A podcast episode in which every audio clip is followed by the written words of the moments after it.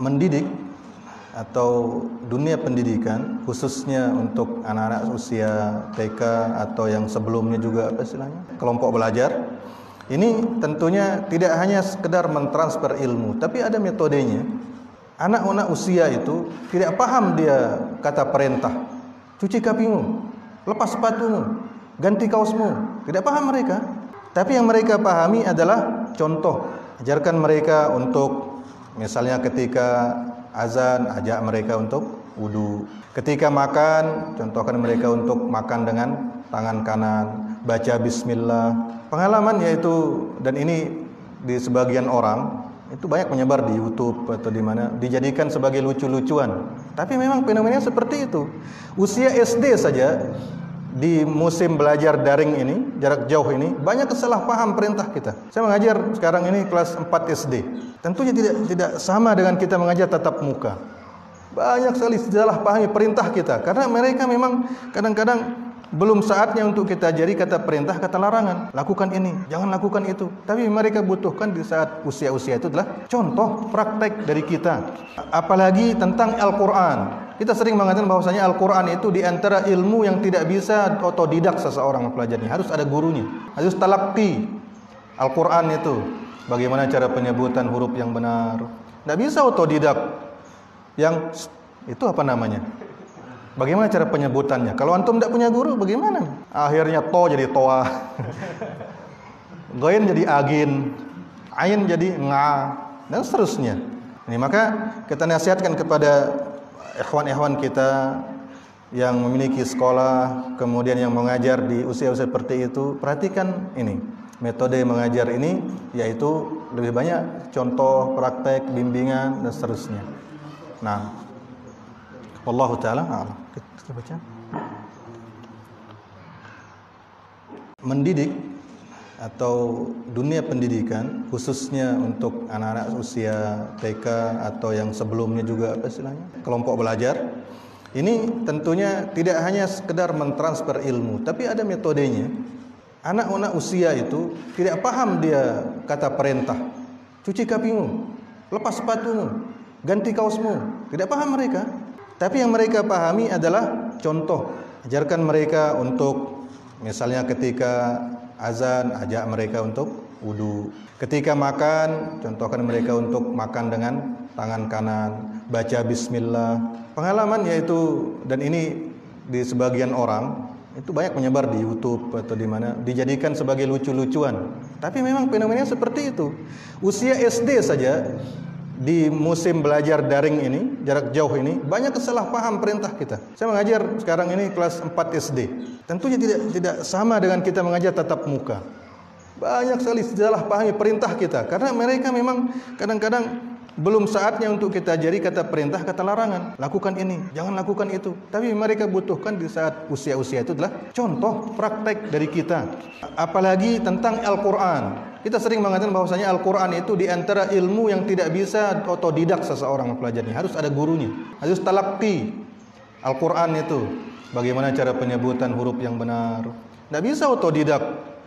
Yang itu apa namanya? Bagaimana cara penyebutannya? Kalau antum tidak punya guru, bagaimana? Akhirnya to jadi toa. Goin jadi agin. Ain jadi nga. Dan seterusnya. Ini maka kita nasihatkan kepada ikhwan-ikhwan kita yang memiliki sekolah, kemudian yang mengajar di usia-usia seperti itu, perhatikan ini. Metode mengajar ini yaitu lebih banyak contoh, praktek, bimbingan dan seterusnya. Nah, Allah taala a'lam. Kita baca. Wa min dzurriyyatina ummatan muslimatan lak. Dan juga jadikanlah dari anak keturunan kami. Jadi Nabi Ibrahim dan Nabi Ismail tidak hanya berdoa kepada Allah untuk kebaikan mereka sendiri, tapi juga berdoa kepada Allah untuk kebaikan anak keturunan mereka. Agar anak keturunan mereka juga dijadikan sebagai umat yang muslimah, umat yang tunduk berserah diri pasrah kepada Allah Subhanahu wa taala. Wa arina manasikana dan perlihatkanlah kepada kami manasik-manasik kami.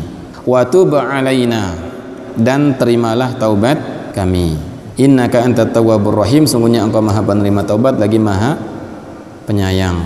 Ini doa yang kedua ini ditutup dengan dengan kata wa tub alaina dan terimalah taubat kami. Padahal sebelum itu Nabi Ibrahim dan Nabi Ismail ini baru selesai membangun Ka'bah. Ya. jadi baru selesai membangun Ka'bah doanya meminta agar ibadah diterima. Doa yang lain apa? Minta kepada Allah agar taubatnya juga diterima. Padahal kita tahunya selama ini taubat itu untuk orang-orang yang berbuat do dosa. Untuk orang-orang yang melanggar ketentuan-ketentuan Allah Subhanahu wa taala. Bukan untuk orang yang baru selesai ibadah tapi itu ternyata Nabi Ibrahim dan Nabi Ismail justru meminta agar Allah menerima taubat mereka dalam ayat ini ya selepas melaksanakan ibadah membangun Ka'bah ini menunjukkan para jamaah yang Allah mengajarkan kepada kita bahwa bisa saja ibadah-ibadah yang kita laksanakan itu tidak sesuai dengan apa yang diperintahkan oleh Allah Subhanahu wa taala. Tidak sesempurna yang diinginkan oleh Allah Subhanahu wa taala kepada kita. Salat misalnya. Bisa saja dalam salat yang kita laksanakan. Memang kita ibadah kepada Allah dengan salat kita, menunaikan kewajiban kita, melaksanakan perintah Allah Subhanahu wa taala. Tapi bisa saja dalam salat, dalam melaksanakan ibadah salat ini ada hal-hal yang kurang yang sebenarnya diharuskan oleh Allah Subhanahu wa taala. Seperti misalnya kita diperintahkan oleh Allah untuk mengingat Allah selama kita sholat. Ternyata ingat yang lain. Jadi diperintahkan untuk khusyuk kepada Allah Subhanahu wa taala, tapi malah tidak khusyuk. Ya, padahal khusyuk ini merupakan salah satu kewajiban di dalam sholat. Kalau dilanggar, maka dia berdosa. Jadi sebanyak kita tidak khusyuk selama itu pula kita berdosa di dalam sholat. Nah ini tanpa kita sadari para jamaah hidupkan Allah, kita berbuat kesalahan di dalam ibadah kita. Maka inilah hikmah mengapa kita diperintahkan oleh Allah Subhanahu wa taala untuk bertobat setelah ibadah. Bukan semata-mata taubat setelah berbuat dosa, tapi setelah beribadah pun memohon tobat agar apa? Agar ibadah kita menjadi sempurna di sisi Allah Subhanahu wa taala. Nah, untuk itulah para jamaah hidupkan Allah di dalam ibadah-ibadah yang disyariatkan oleh Rasulullah SAW banyak sekali diiringi dengan zikir-zikir yang memohon ampunan dan taubat kepada Allah Subhanahu wa taala. Katanya setelah selesai salam dalam sholat fardu, ya, sholat lima waktu, ya Rasulullah SAW dikisahkan beliau beristighfar sebanyak tiga kali, mengucapkan astagfirullah, astagfirullah, astagfirullah.